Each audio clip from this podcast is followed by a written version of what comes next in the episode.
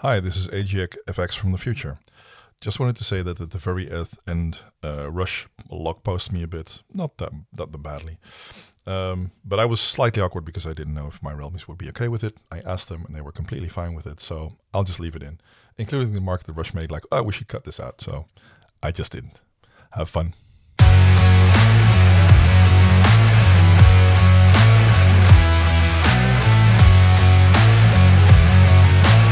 Welcome to Rush Hour with Rush and AGFX. Hello, everyone. It is Sunday, the 3rd of December, and we are closing in on the final days of round 37.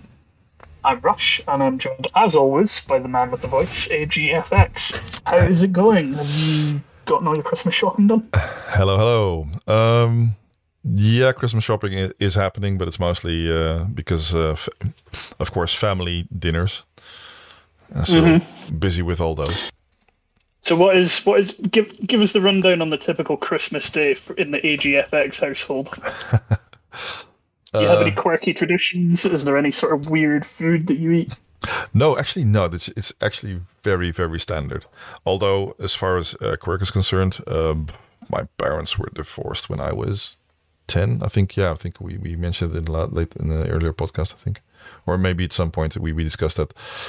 But it I don't think we talked about that in an earlier podcast. yeah, maybe that not on the sounds very much, very much, maybe on the, maybe on the therapy podcast that we do on the side.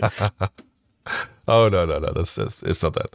No, because it's, it's you know it, it was when I was ten, and like I mean of course there were problems at that point in time, but no, it it, it was all fine. And to the extent like when I was a student, I had like four parents with me, so Right. um, so that that but it does mean that I always have double dinners. So as far as traditions is concerned, you know I always have. Um, uh, Christmas dinner with one pair of uh, mom and dad and another mom and dad. So I'm always doubled up with these things, which is fun. It's uh, extra food. Yeah, I mean, you can't really complain about that. It's the best of both worlds, really. Yeah, yeah, yeah, that's really nice. And of course, like you know, all the fam- families connected on both ends. So yeah, it's uh, for us, it's always a bit of a puzzle. So you know, for the the twenty fifth we do here, and the twenty sixth we're there, and the twenty fourth or twenty third if we need to extend it. So, and other than that, it's all pretty standard. It's you know, food, fun, lots of alcohol. That's basically it. Yeah, yeah, good stuff. Yeah. Well, in my my family household, we've got a tradition of uh, we fill a, a Christmas stocking uh, full of presents for like direct family members. So uh, over the years, it's it's over the last few years, it's just been me and my mum. But uh, the size, because it's just me and my mum, the size of the stocking has gradually increased to the point where it's it's now kind of ridiculous. It used to be a stocking, and now it's basically a pillowcase. so filling that damn thing takes uh, quite a lot of time and expense. Things are not cheap anymore, man. Yeah, well, that's in in the Netherlands. That's um, uh, the the equivalent of Santa Claus, which is Sinterklaas in the Netherlands, and it's always yeah. Yeah, you've got a you've got a special you've got quite a special day for that, don't you?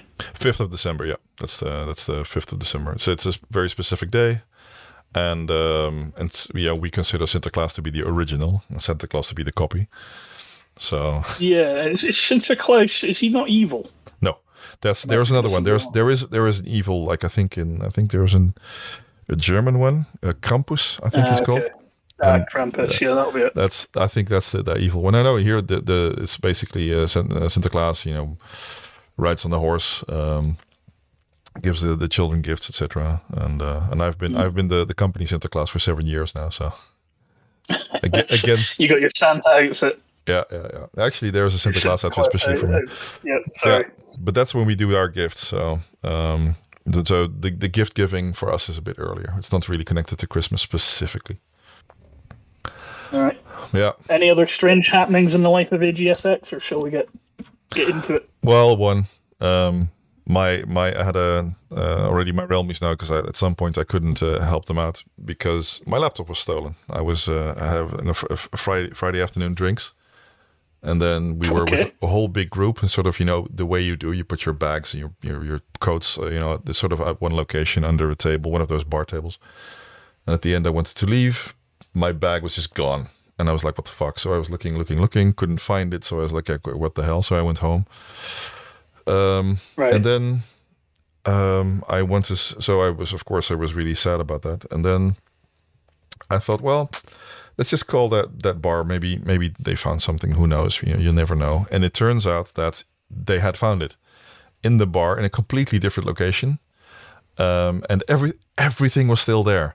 My laptop, my wallet, my passport, my glasses, everything, everything was still there. The only thing I don't know if you uh, rituals. I don't know if is that the thing uh, for you as well. That is those those boxes with uh, soaps and stuff, those gift boxes. Right. I had one of those in my bag because it was for my wife, and that was stolen. So I have a very poor and dumb thief who smells very good. Yeah. Well, I mean, it's it's a little bit of a Christmas miracle that they didn't take all the valuable stuff. It was weird. It was so weird. So I got I got everything, literally everything back. Everything was there, but except for that. So it was like probably a dumb thief who was then too nervous to take everything. I don't know what. But yeah, Yeah, was- or they just really wanted some soap. yeah, I guess so. But yeah, that was. Mm, I yeah, I was really happy about that because I, I don't want to think what would have happened if I had to you know, replace the laptop and the passport and all my credit cards and stuff. Man, that would have been a Yeah. yeah. So yeah, the, I guess uh, lucky end of the year. I'm glad that worked out for you. Yeah, and- All right. Well, um, this week our guest is uh, another fellow blopper. He's one of the OG Lords of Chaos, and actually, he's my first ever pack mate in Open Dominion way back in uh, uh, round twenty, I think it was. And he's he's currently the top black opper in the entire game, according to the Rush rankings. It's Saccora. Welcome to the podcast. What's going on, everybody? How are you doing? hey. Oh, doing well, doing well. Listening to y'all's Christmas stories, and I absolutely like. I, I feel what you were talking about, AGFX. I come from a divorced home as well. So does my wife. So we traditionally spend four Christmases on Christmas Day, like that fucking comedy movie. But it's not a joke, and it's really fucking hard every year. Yeah, Yeah. I'm, I'm also in the, But the yeah. divorced Christmas household uh, club, so I feel like we can start our own therapy group at this point. Absolutely. And like my mom, like if I had to give her a profession, it is Christmas elf. She cares about nothing in the world like she cares about Christmas. She's like one of those classic like if in her house you say you don't believe in Santa, you don't get nothing. Highway or the highway there, eh? So I wonder, it, I it's wonder, interesting. Christmas is all a lot. I wonder if there's a, a, a correlation between uh, broken homes and a penchant for black opping. Right? it's you know, we never got that love during the holidays we needed. Yeah, that might be it. That might explain the whole black opper ethos. Oh, we're, we're gonna have to take a poll among some of us in the Black Ops channel here. So, Saccora, tell us how is your round going? Um, I didn't actually ask you if you wanted to lock post yourself before before uh, this pod started. Oh, so I'll I give you don't the care. opportunity if you want to.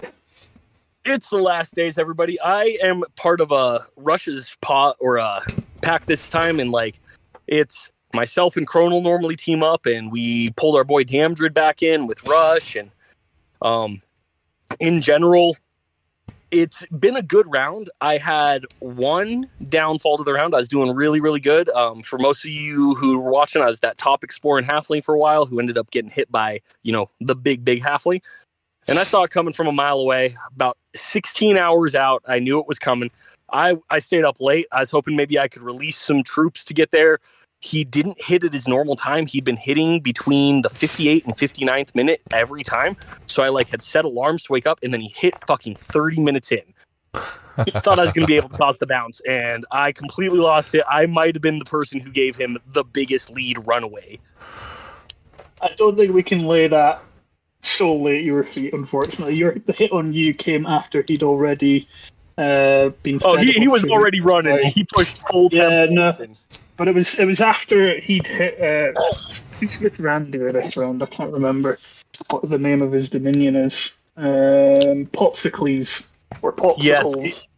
Popsicles, Popsicles was already gone, and like it was.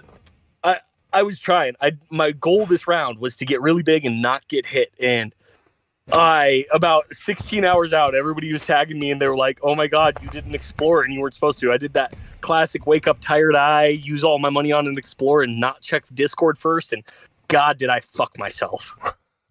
Yep, it's it's never a good idea. I've I've learned to just uh, be patient with that. I always check the, the the latest info before I do a morning explore. Yep.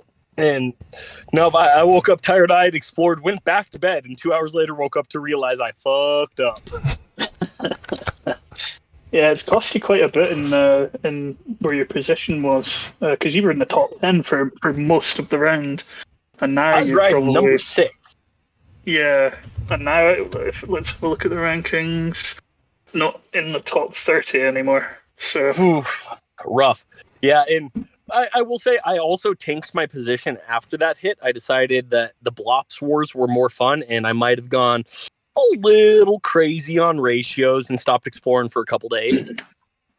Um, for a moment there, I was holding on to uh, the top spy mastery, and uh, that one was taken away from us. There's a pretty hefty lead on that, but in general, we I've been enjoying the wars. We've been consistently able to put up numbers this round, and that's the kind of fucking dominion I like. Yeah, Yeah. it's been uh, it's been a wild ride. Um, you're you're one of the, the few black oppers, uh, in, in my view, that um, likes to pick up multiple titles and is able to. You can do the sort of plate spinning thing that Chronal does. You can maintain them throughout the round. And I find I always find that really difficult. Uh, this round, I'm not doing too badly with it, but like typically, you you guys have like five or six titles, don't you? it gets a little tricky, especially if you want to stay big. That's become such a part of it with the new. I mean, I, I still say the new Infamy system, and shit, this thing's been around for almost three years now. But with Infamy and Mastery, the bigger you are, the harder it gets to maintain some of these things, and to keep those titles gets really hard. But honestly, like a little Black Opper secret, everybody thrown out there. The title war doesn't start until the last seven days, and it's really easy. A lot of us Black Officers start looking at those titles in the last seven days, seeing what you can do. If I throw this many, you know, floods every day, every hour, how quickly can I catch up? And a lot of people don't kind of think like that. And also late in game, you know, fireball kills are higher, lightning damage is higher. Everything's fucking higher. In fact, the only thing I find harder to do late in game is wizard kills and spy disbands because it's early in game you can catch people unaware before they convert them. Yeah. some good tips there. Yeah, that's actually a very good tip. I I was I was already counting on not ha- not doing very high scores this uh, this round because I Well, was it's, it's uh, interesting. yeah. It, sorry, Ajax. yeah I just well- just I was just mentioning I was just being a good boy, good uh, uh, being a good ops bits. Uh, No, no, Yeah. no. That's that's that's that's terrible news. We can't have you just being a good boy. Come on, you need to convince your realm to go to war. Listen, if you're being a good ops bitch, you're doing what the attackers want us to do. Yeah, They're exactly. winning. But it's interesting, Saccora. You said that the the title war doesn't begin until the last week because I've noticed just in the past week because I I held on to one duration block uh, that was quite easy to pick up early on, and I've noticed another guy has started gunning for it just in the last couple of days. hmm And I I try to be a little ahead of the game. If I really think I'm going to pick them up, I maybe at about the 10 day mark want to start making my moves because it's harder for the other people to notice and then keep up. Because with duration blocks, it comes down to if they put a duration out every chance they can, if they put themselves down to minimum mana and every spell they cast is another duration other than their buffs, you're never going to catch them. Unless you're choosing targets wrong, there's always this weirdness now with, unfortunately, I'm just going to go on a tirade for a moment please anybody who is in control. I tried for a very long time. The only change i want to the tech tree this christmas the only change will you please move the stupid thing that reduces the effectiveness of duration blobs to the attacker tree? The attackers want it. The explorers do not. But you force us to take it every single round. Yeah. You are, of course, talking about anti-magic sigils, which is in the I explorer tree. Give anti-magic sigils to the attacker tree give me anything anything else Oh, uh, I know which What one. about I know which uh, one. what about I about want increased- dark artistry. I want dark artistry way earlier. Uh, you know what? I've argued for a long time. I actually want the spy stuff in the converter tree instead of the attacker tree. I've never gone the spy and wizard route because it's in the attacker tree and it makes no sense. There, I, I get we don't want to make a lot of changes to our tech tree. I've complained. I complained a lot when I was on the GPC, but ultimately, I really just want the spy stuff in the converter tree. Dark artistry, I don't mind where it is. It's right in this place where it needs to be on one of those corners. There's no reason anti magic sigils should exist in the explorer tree.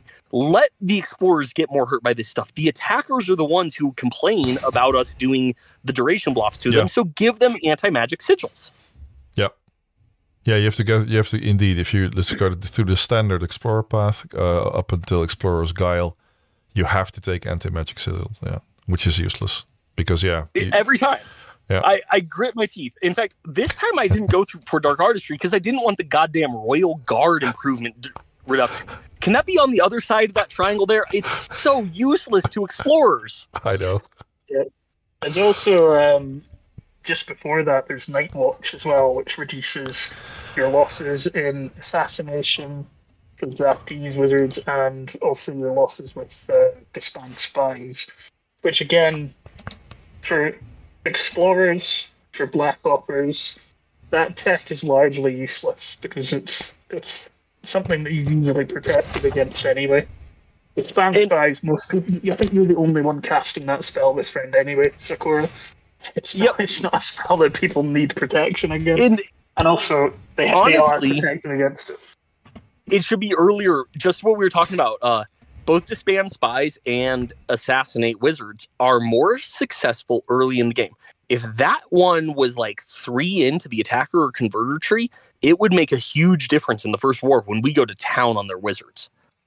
But instead, it's stuck in this place where it literally has zero effect.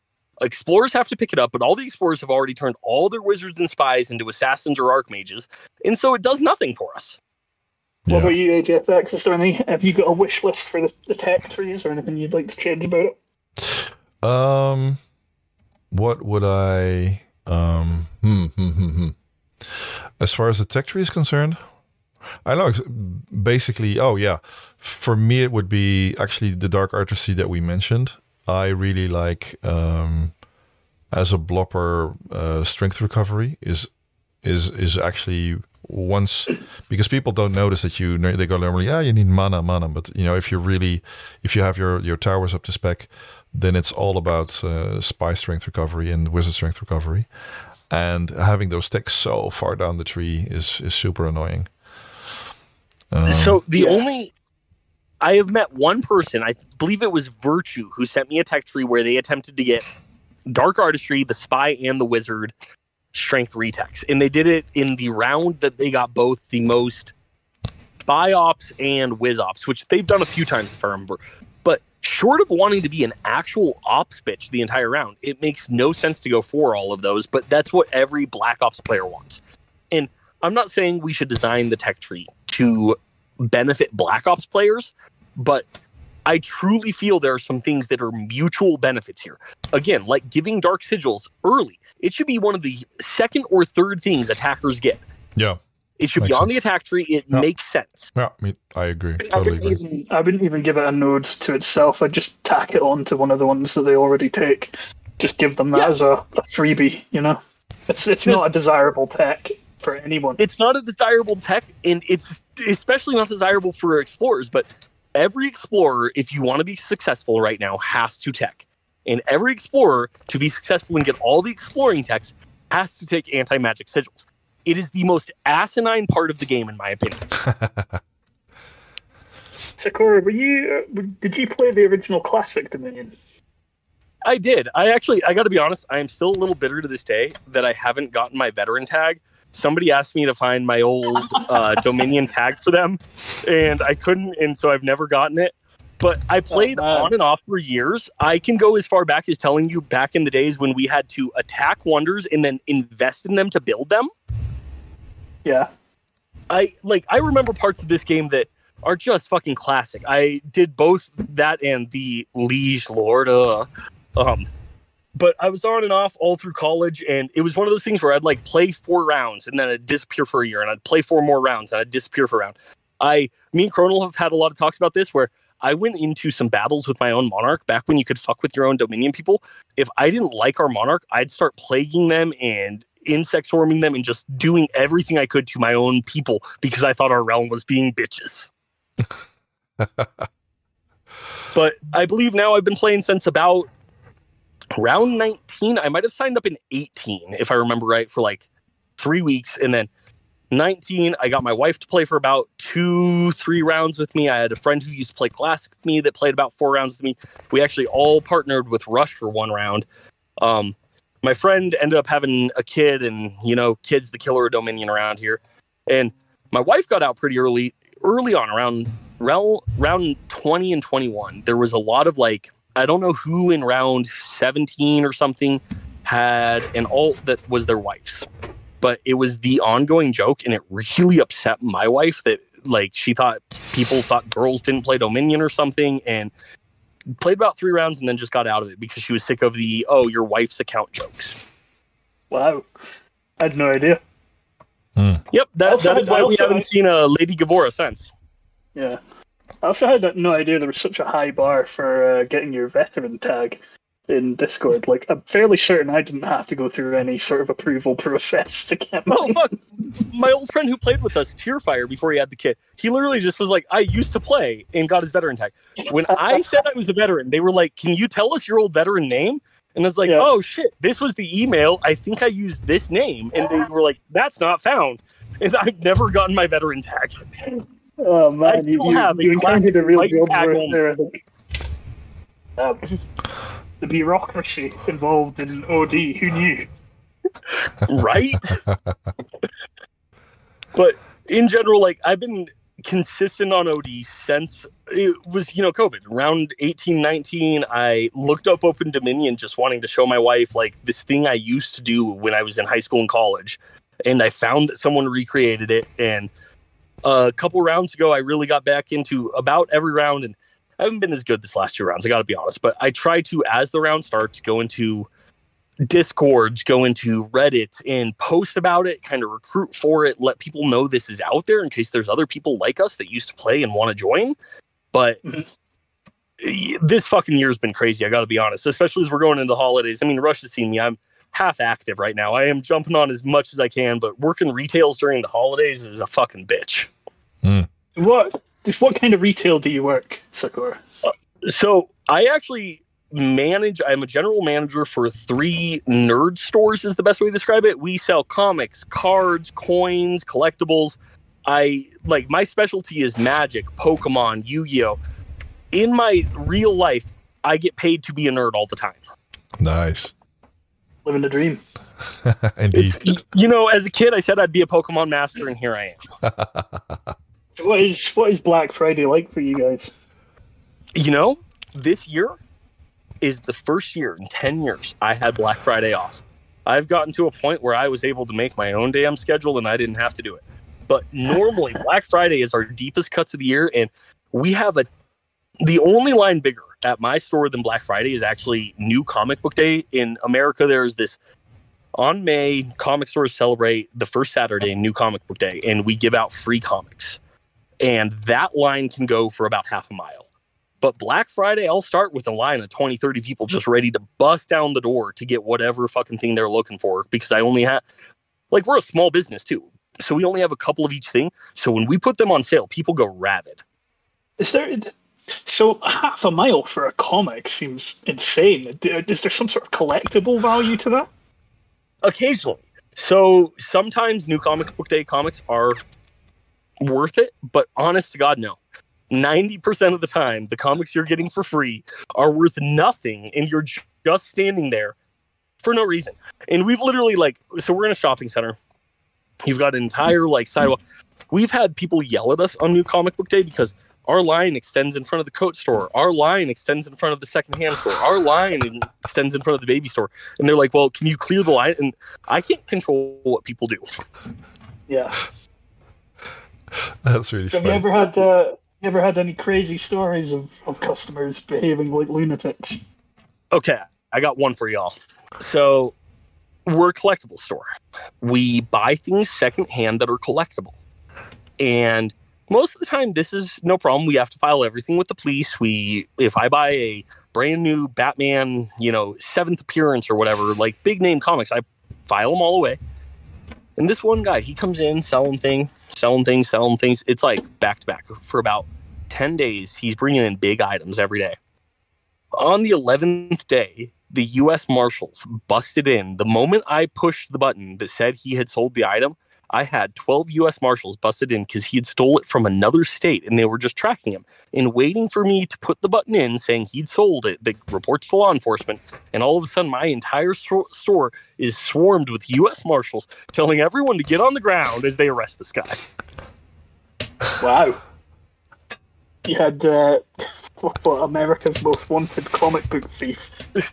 Yeah, apparently the guy had gone on a rampage over in Kansas and Missouri and like some of these states and stolen a bunch of shit and kept bringing them to them up to my state in Colorado to sell. yeah, see, that's the the classic mistake of the thief. There is to just get too comfortable with his routine. Yep, if he'd sold him somewhere else, they'd never caught him. But he just kept coming back. Yeah, damn. But other than that, no, it's it's pretty basic retail. So anybody who's ever played with me in November and December knows I kind of tune out during those months. I'm really good in spring and fall to play with, and like the holidays. I, we were already talking about you know divorced parents and retail holidays. I'm a miserable person to play with sometimes, and in the summer I just get busy with you know I got a wife, I got all these people that I'm talking with, and like events and shit, and God forbid kids get at it. I, have seen kids be the Dominion killer around here.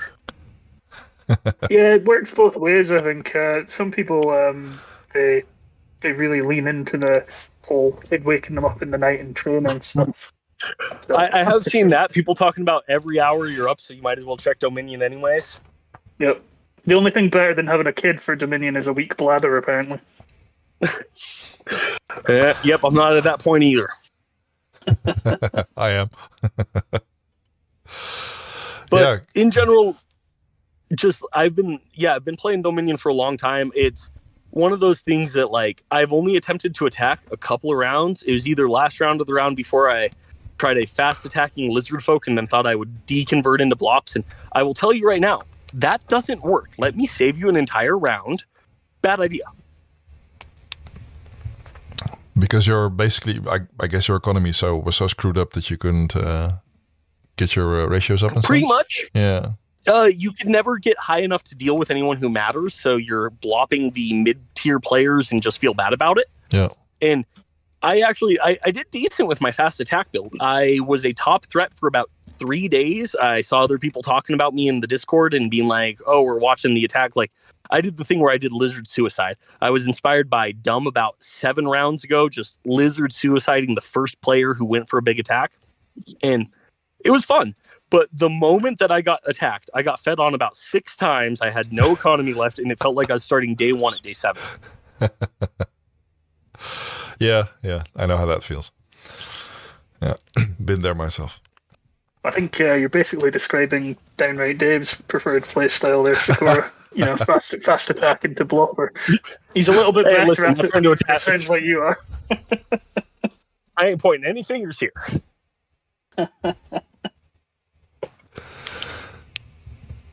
now, um, speaking of the a little bit of the history of um, Open Dominion, um, I've been speaking to Eric. Um, he, I don't know if anybody remembers this, but a couple, probably a couple of years ago now, maybe even two Christmases ago, he he talked about putting together a documentary, like a little video series on YouTube about well the history of Dominion, um, going back all the way to its inception. The the, the guy created it, a guy called Ross, um, and he came up with a, a whole sort of five or six episode list of, of things that he could potentially talk about.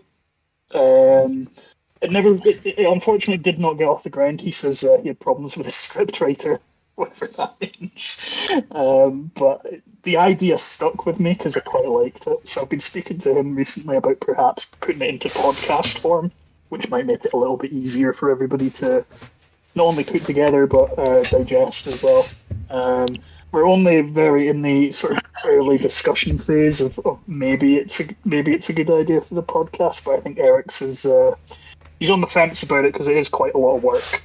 Um, so I just wanted to bring it up on this podcast to see if any listeners uh, thought it would be a good idea if they'd be interested in that kind of thing. You know, learning about the history. It maybe be something we could do once around. Um, I- so- I think it's fucking brilliant. I remember the first time this talk was brought up, and I'm saying right now, if anybody wants help, I know Rush, you already uh, writing is like your purview, but if you need any help, I'm here for it. Um, despite that, I work retail these days. My master's degree is in creative writing. right. Um, but I, I love the idea. I believe the first time it was brought up, my comment in the Discord was, I know some of you all know Rush and don't want to admit, or not Rush, sorry, Rush, know Ross and don't want to like admit it or like t- say who he is. But the key would be if some of the people who knew Ross could help give us just some background. Ain't nobody got to tell us who Ross was or any of these things, but like we there is pieces of history from pe- players I've talked to that are lost unless you knew the inside pieces a little better. Yeah. Wait, do you do you think Ross is part of the community? Is that what you're suggesting? He's still here. I'm not.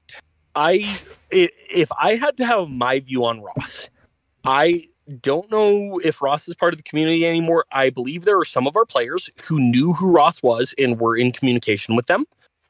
And I believe that some of them either Ross really values their privacy or I've even heard theories that Ross passed away.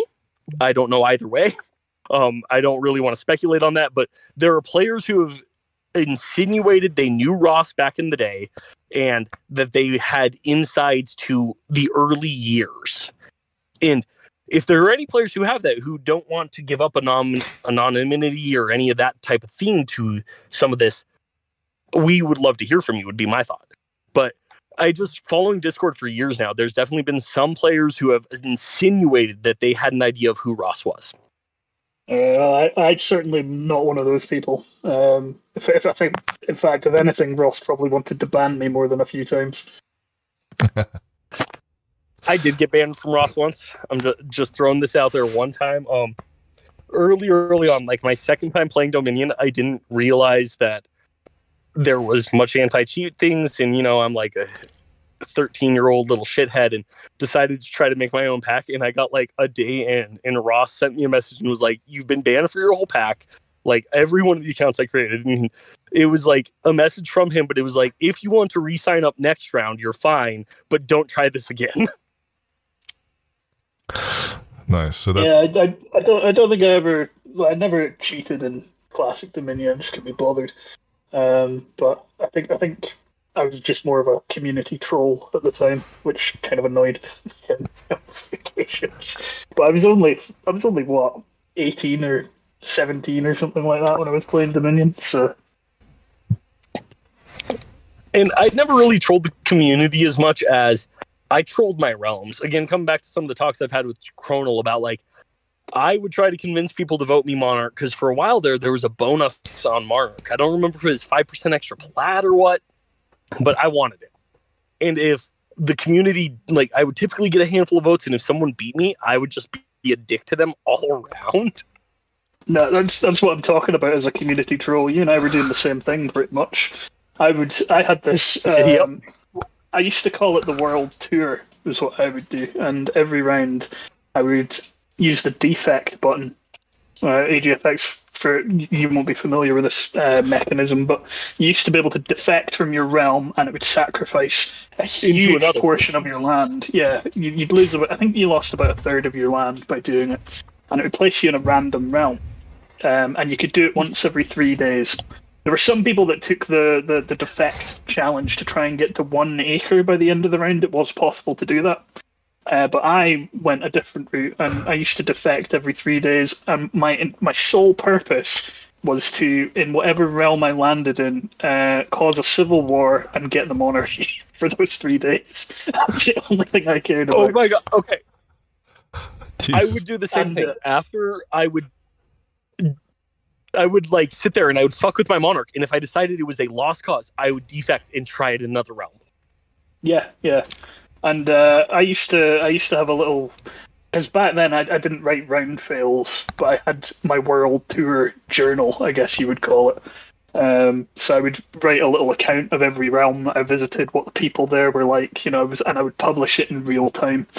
Uh, and the the community, by and large, seemed to enjoy it.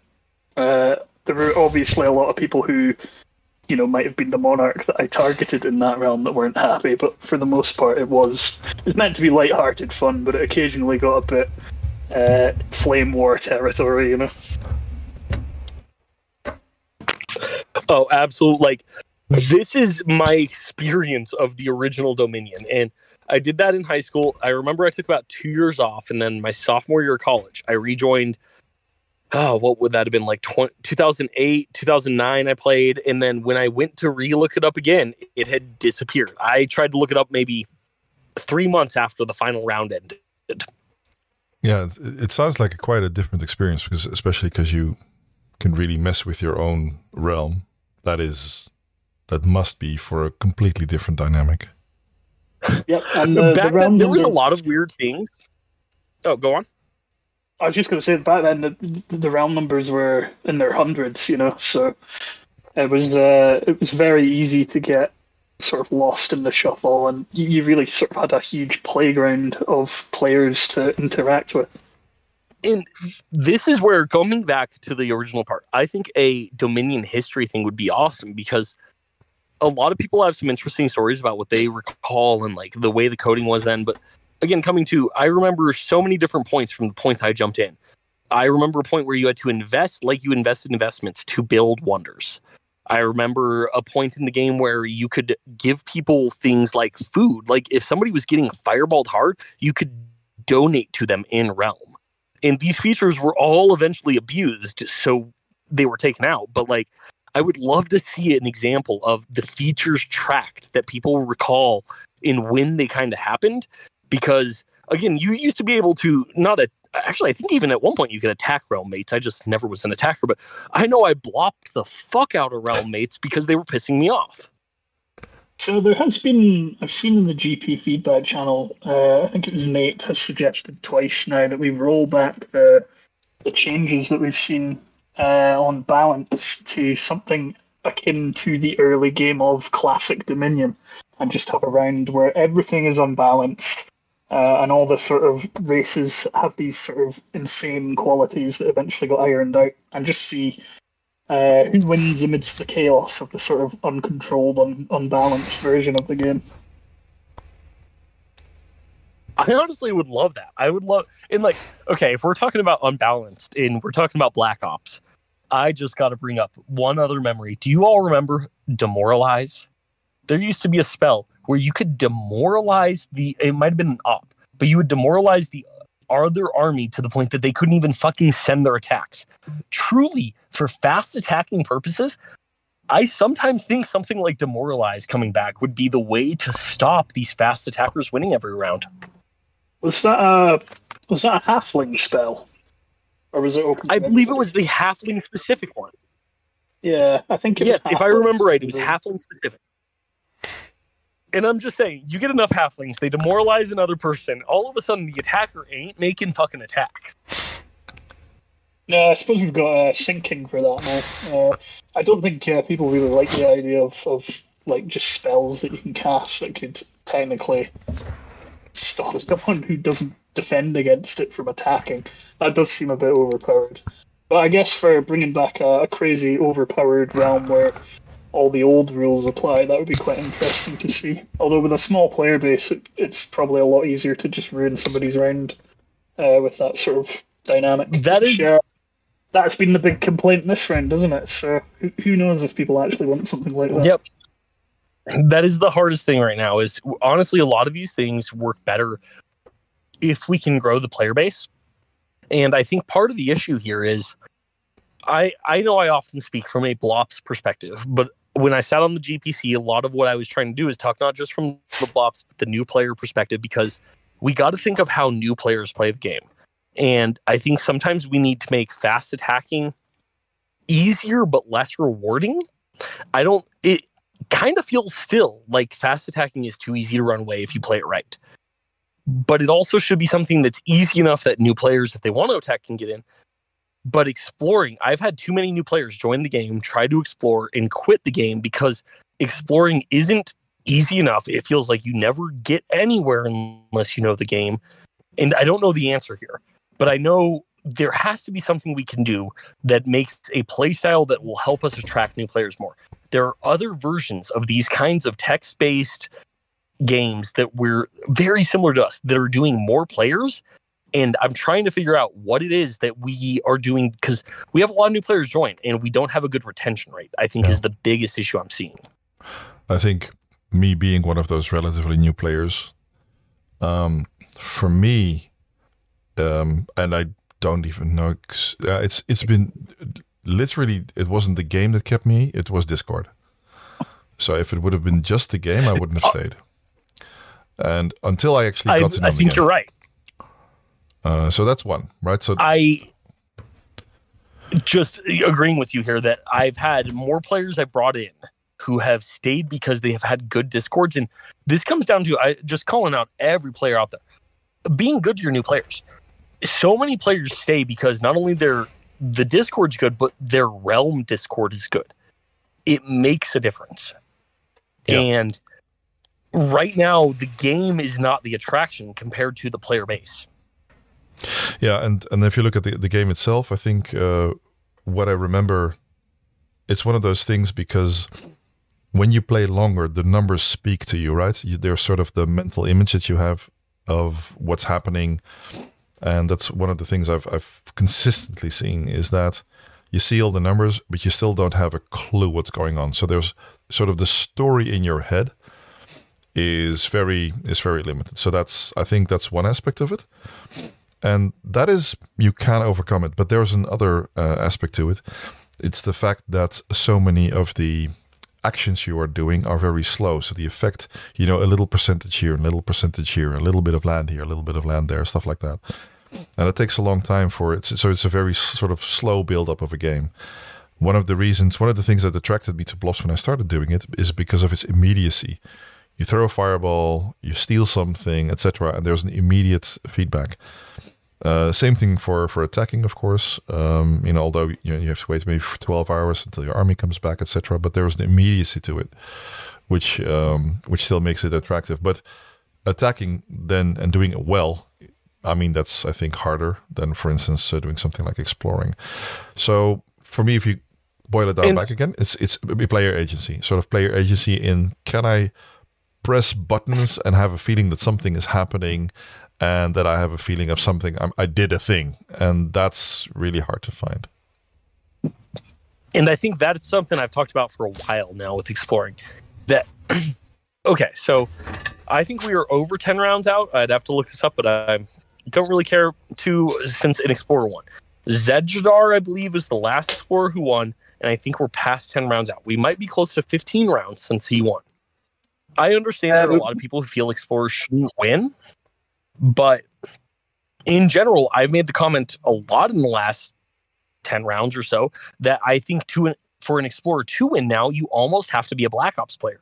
Exploring has been so nerfed that in order to do it well enough to get up there, if you aren't riding infamy, if you aren't riding these extra bonuses, I don't see how you can. Well, uh, the the public opinion, from what I've seen, seems to have shifted away from not only should explorers not win, except in exceptional circumstances, but explorers shouldn't be in the top twenty either. So it's uh, the tide is really And I turning think on that's us. part I of the problem think. is at the end of the day, this game wasn't just about attackers. And I uh, I actually don't feel like explorers shouldn't have to be bloppers. It's this weird place where explorers should have to do something. And if you're going to win in this explorer, it should be hard. And that makes sense that I think a winning explorer should have to, for instance, stay at war, keep attackers at bay, build their infamy up, and be able to get enough gold to do that. But the common sense I see when I go into GP feedback is even that is not acceptable. In the end, I guess what's what it comes down to is um, should you be rewarded for making tough decisions? And I think the the feeling is, and I don't know if I would disagree with that, is that the sort of the, the high risk, high reward uh, type or strategically difficult ones or decisions that are really in a multiplayer environment could be countered by somebody else making a better decision than you. There's not as much of that as an explorer. Um, whereas, of course, with with attacking, I don't know about that. Yeah, isn't it? My my thought right there. I coming from the perspective I am in our realm, I feel like we still are getting endless shit for our first war, not being with the Haffer, but being with was it six we ward first? There were two yeah. major enemies. We decided one was more threatening, and everyone else in fucking Dominion decided the other person was more threatening. And here we are. They ran away. And yeah. I truly feel like our realm, every comment I read in the Discord has been that our realm is to blame for this round being the way it is. Yeah, that's I I, I don't take any of that seriously because one of the things I know is that in in in this game it's really hard to really know what's going on, and the fact that everybody in hindsight says, "Oh, that was," the, I mean, it's just bullshit. Of course, you know everybody makes decisions, and even if you if you even if you you guys made the wrong decision, you made it to the best of your ability. So the only thing people can complain about is that you you made a call, and if you did it in bad faith, but that's not what you did. And so yeah, it's, it's nonsense. I, I I don't take any of those remarks seriously, to be honest.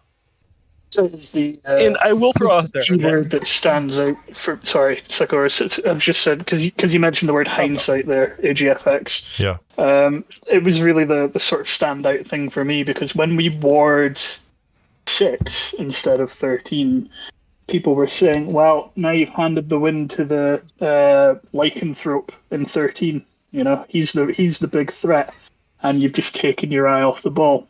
Everybody was completely wrong on both sides as to who the real yeah, threat was. It's still in 13.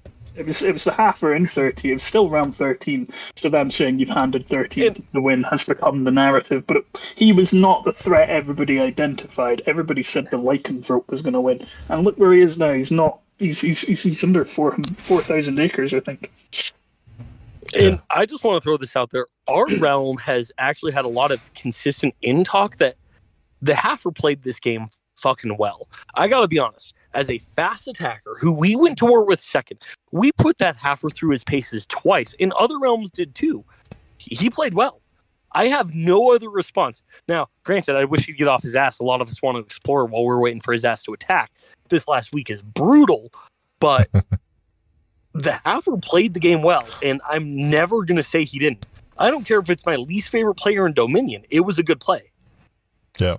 And I think that, and this also yeah. comes down to what we were discussing in the beginning, to really realize what's going on and sort of the storytelling that's connected with it, um, is really hard. Like for me, even like when when, when people, that's also why I'm very dependent on podcasts. Like especially like when sort of the real talk focus is also to to to talk through sort of what's currently happening. For me, that's a lifeline still. I mean, I still like half of the time it's like, oh, this happened. Oh, that war happened. Okay, so because, and I think that's also why, um, again, like I why I'm not very uh, susceptible to to remarks like, oh, you know, some people did it on purpose. You handed something somebody to win, because it's really hard to figure out what's going on. And coming back to Saccora to your uh, remark about uh, player retention, I think that is a crucial thing. So, you know, do you know what to understand what's going on? I think the first the, the first pod Murph uh, invited me to, I think I made the remark there that I'd like to see some graphs. I'd like to see sort of lines going up and down or flattening or something like that, so I have a clue what's going on, um, or or anything that sort of helps me understand the storyline of the game. Actually, I have ne- I must have missed that podcast honestly, but that might be one of the best ideas I've heard in a long time. There was an amazing push for some of the artwork that we've gotten. I know Rush was involved in on that, and getting artwork to the games and the races has really helped, I think. But my God, if you could click into the thing that says you attacked or you lost an attack, something that says you were invaded and lost X things, and a graph popped up that showed that your defense was X amount under and I get you might be giving too much information if you don't have clear sight. There'd have to be some discussion on how this would work, but I think it would help retain. A lot of this feels like Mystic Oracle. I've had players play with me for a round or two and be like, I've finally quit because I honestly don't understand what I'm looking for. And I try to explain, you know, you're tracking top op, blah, blah, blah. But that means nothing to players who are not doing well because they don't know who their top op is, especially players who are new and they're at risk of anyone attacking them. Showing how they failed might actually really fucking help. Yeah, and it's also it's also the reason I built my own tool uh, to to track all these things. So now when I sort of I, I press buttons and I see top op showing up and I see all the calculations happening and that speaks to me so much more. And actually, the database I collect, so basically, I'm, I'm sort of actively pulling all the information from my own uh, interface and storing it in a, in a little database. And one of my next steps will actually to be to make those bloody graphs. That's actually what I want to do myself to sort of see, for instance, how um, that there's a trend line. Uh, for instance, for the growth of my land, did I do well? Did I do badly? Did it, at some point did it start flattening or did it rise? And those things are going to be super interesting. And also, what was the land like? What was the, the progression of top op? Right, like how did they grow their their land? Uh, did they make big jumps? Did they fall back down, again? Sort of, you. I think it would be very interesting to see kind of a graph of sort of these lines catching up to each other, of the the, the say let's say the top ten, um, because that tells a story how how things went. Uh, that's also the reason I I, I put out that, that little graphic with uh, where those circles they they you know they become smaller or larger based on the uh, the attacks, and I think those are interesting visualizations that really help a lot. That makes sense a lot. And in general, I think for retain retaining our new players, that actually would help. Having visual information to go along with the, the data being presented would make a big difference. Yeah, yeah, I really think so. Uh, Russia, you still there, by the way? Just uh, checking. yeah. Okay, here. cool. So, I've been I've been behind the scenes uh, warmongering. Uh, so if you check the Ah. town crier, you'll see that a war has just been declared. Wait, wait. Did you watch the war while I was on the podcast? Shit, I gotta go check Dominion. Yep. This is the level of coordination we've got in our Black Ops. Holy shit, people, we are at war. Yeah, we are. Uh, Uh, I'm sorry, is- I'm gonna have to beg out of the po- podcast for one minute while I go launch some attacks. Sorry, say that again. I just real quick, I want to throw this up. For as many of you who think that our realm has been extremely coordinated, look at this right here. Live, Rush launched the war and didn't even fucking tell me. I think my favorite war of the round has been uh, the time I said, "Right, I'm going to I'm going to bed, guys. Uh, if you want to declare war, just switch to monarchy and do it." And I, I woke up to uh, Swamp Fox having declared on Realm Four, uh, and then immediately switched the monarchy back to me, so it looked like I did it. uh, My favorite war so far has been warring Realm 6 for the second time. So many people in Discord flipped out, being like, that's useless. Why'd they do that? Like, you fucking control what we do in our realm. no, we did it just because we could. Some people thought it was an accident, but no, that was that was intentional. It was fully intentional. It was hilarious. It was for the lols. as they as they should be, uh, indeed. Right, so we are coming up to the hour mark on this podcast. This late night pod for myself and AGFX. It's the wee hours of the morning as we're recording this to make sure that we can get Saccora on. Um, is there anything you guys want to talk about that we haven't mentioned already? Um, for me, I would uh, maybe s- uh, so Saccora's uh, top uh, top tips for blopping because because you know just to be clear um, for those who follow the the lifetime rankings for the rush rankings, Saccora is still at the top. So yeah, what's what is the lifetime top blopper um, have as a top tip? So I have already shared a couple tips with you guys. I think the last couple days of the round are the most important for blopping. I feel bloppers can make a big difference in the beginning of the round, but again, like we saw the Haffer play this well. He saw what we did to six. He prepped himself, and we weren't able to take him over. But there are some other things that, like, I feel like to this day, every time I end up in a realm with new players, not even new players, like players I haven't landed with before, the big thing is they're like, I don't understand how mastery works or how infamy works. So I'm going to give a quick, like, one minute rundown on this. First, mastery. Mastery is going to be based on both your wizard and your spy attempts. You can get up to 500 mastery before you no longer get anything. So if you're attacking somebody who has zero mastery and you have 500, you get no more mastery. You have to have 500 or less mastery over their mastery to get it. So if you want to get a thousand mastery, you have to be hitting somebody who has 500 mastery and taking their mastery from them. Mastery gives you infamy. So infamy decays over time, but if you have mastery, two 500 makes it 250 in wizard, 250 in uh, essentially. If you have 500 wizard mastery and 500 spy mastery, you can keep 500 infamy at all times. No, thousand of each. You keep 500 infamy. Um, Yeah. double. I was about to say double check the wiki on it. The math is in there, but Yeah. you want mastery to keep your infamy up so it doesn't decay. Infamy is the entire thing we're talking about there. Everybody's always like, How do I get mastery? You want infamy. Infamy is what is going to get you up to a 10% increase in platinum and 4% in the other things. And in general, you're going for targets who are as good as you. This system, as Rush and I have complained a lot, was designed to keep bloppers blopping each other. And it started to kind of pan out, but you still you have to go for the high mastery targets. So right now, as we are talking about our last wars, we're looking for people who have mastery because we don't get shit if we don't hit other people who are also doing these.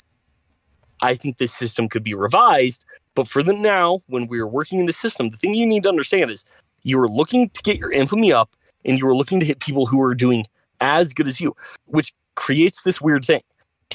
As I'm going up, I like I see people like Chrono pushing numbers even higher than I am, getting less infamy and mastery because they have higher ratings. So the lower your success rate is, the higher sometimes you get, and you have to find that sweet spot on getting not 15. You want 30 to 45 each time. I know this might sound like a lot of nonsense if you've never done blops, but like you don't care if you fail one in three times if you're getting 45 each time because every win is only 15 if you're succeeding every time. It's really a lot about watching your ratings to each other, watching who you're blopping, and making sure that your blops aren't not necessarily just going against the most effective. Like right now, I got to be honest. Every time we go on a fireball target against everybody, we let Chronal get first dibs so he can keep the fireball fucking ranking. But everybody else they go after.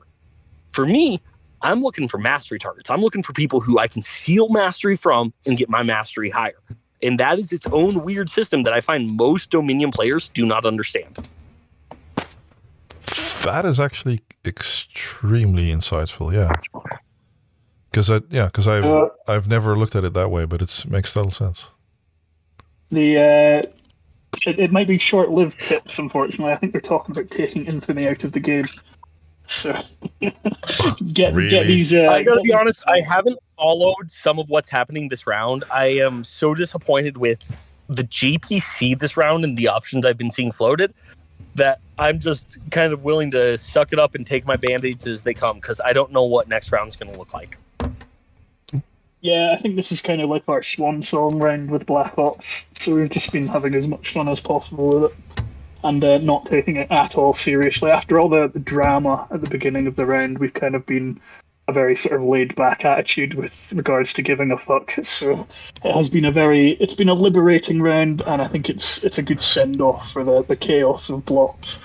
Uh, but I also I, I'm I'm keen to see the new system come in because I think I think it has some interesting dynamics that it could bring to the game. It definitely resolves some of the issues that we have with blops that I do agree with, to be honest. Uh, and that's the sort of uncontrolled chaos that you get with a realm like ours this this round, when you have a, a whole Black Ops pack that lands in a realm that has no real competitive attacker players. Um, you just become this uh, just a madhouse of Black Ops that, that declares on everyone, you know uh, and has a lot more power and sway than you probably have any right to have in the game.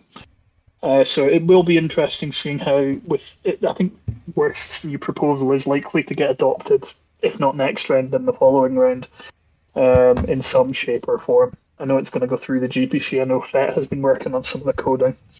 Um, and uh, things will be different going forward. But Yeah. the, the the interesting part of it to me is that it sounds like Black Ops players will have potentially a good part to play in a pack composition. Because right now, people don't go, oh, we definitely need a Black Ops player in our pack.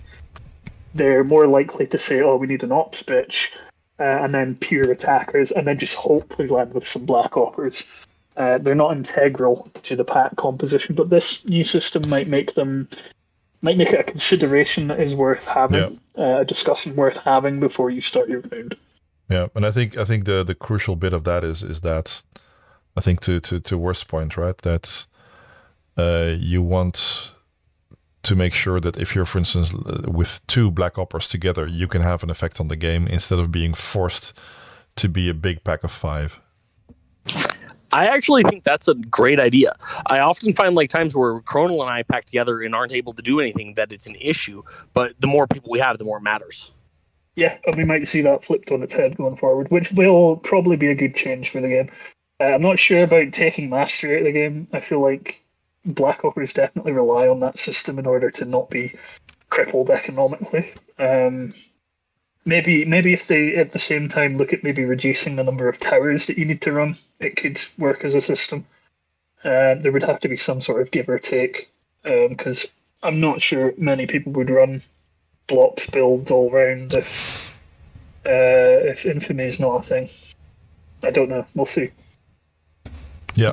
That's the part I'm hating the most right now, honestly, because as I was just saying, I kind of feel like you have to have both infamy and black ops to even be in the successful explorer right now. So exploring needs to be addressed in that point. Yeah although the top explorer this round isn't really a black opper it's not a lycanthrope uh, realm it's in your realm isn't it GFX? yeah uh, realm.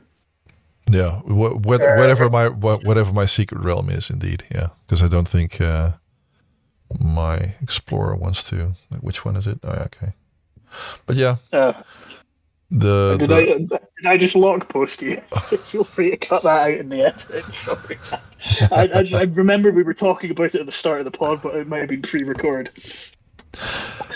In general, I feel like in, yeah. not that the top explorer just cut out. Yeah, I'll I don't think the top explorer always has to be like using black ops, but to be competitive as an explorer and not be in a top attacker realm, it feels necessary. Yeah. So yeah. So with, but as far as like uh, being a, a, blopper, indeed, you need something to compensate for the economic loss, and I think infamy is indeed uh, the thing you need to have, in, at least in the current in the current way it works. I think infamy and mastery currently is fine. I didn't yeah. realize there was talks about removing it. I honestly, you're still forcing black oppers to attack each other at the end of the day if I want higher mastery right now, I only have a couple of people I can go for. And if that's the system we want, like it's working. Yeah. Why would we the, remove it? Well, one of the unintended effects of the system is that it gets black, uh, gets sorry, regular attackers doing black ops to farm for infamy, or people that aren't, you know, black op dedicated to farm for infamy. So it just ends up being uh, often a gangbang on players that sometimes wouldn't eat any ops. They just get tons of ops done on them because the other the other realm is just farming them. Um, so it's not necessarily a purely a black opper mechanic, since even a, like attackers all have spies. You know, um, they can just exhaust all their spies doing, you know, random sinkings or snares and get a bunch of infamy for free, even though they're not black oppers. Yeah, but if I see the the math, then you do have to make sure your relative ratio is relatively high, so it'll. Infamy works better for people with high ratios, which is Black Opper. So, eh, should make sense, right? All right, uh, Saccora. Any final thoughts? In general, I think that like maybe Infamy is a little more for like it's for black oppers, but you can use it as anyone. But again, with the way the decay system works, if they aren't going to be consistently doing the thing, then it's probably not going to be working for them as well. They really need to be consistently keeping at it, otherwise the decay is probably going to take it away from them. Yeah, exactly.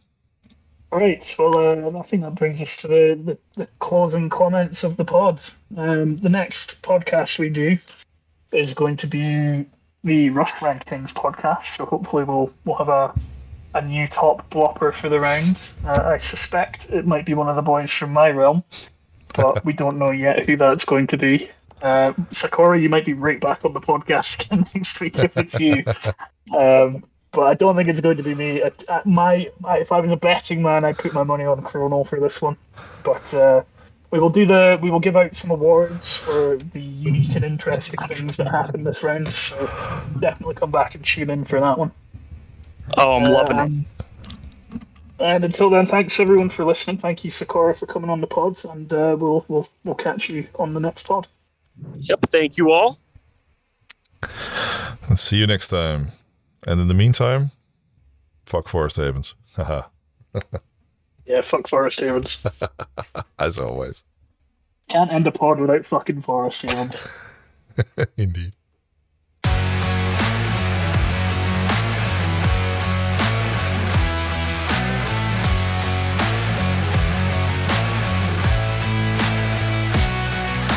Rush Hour.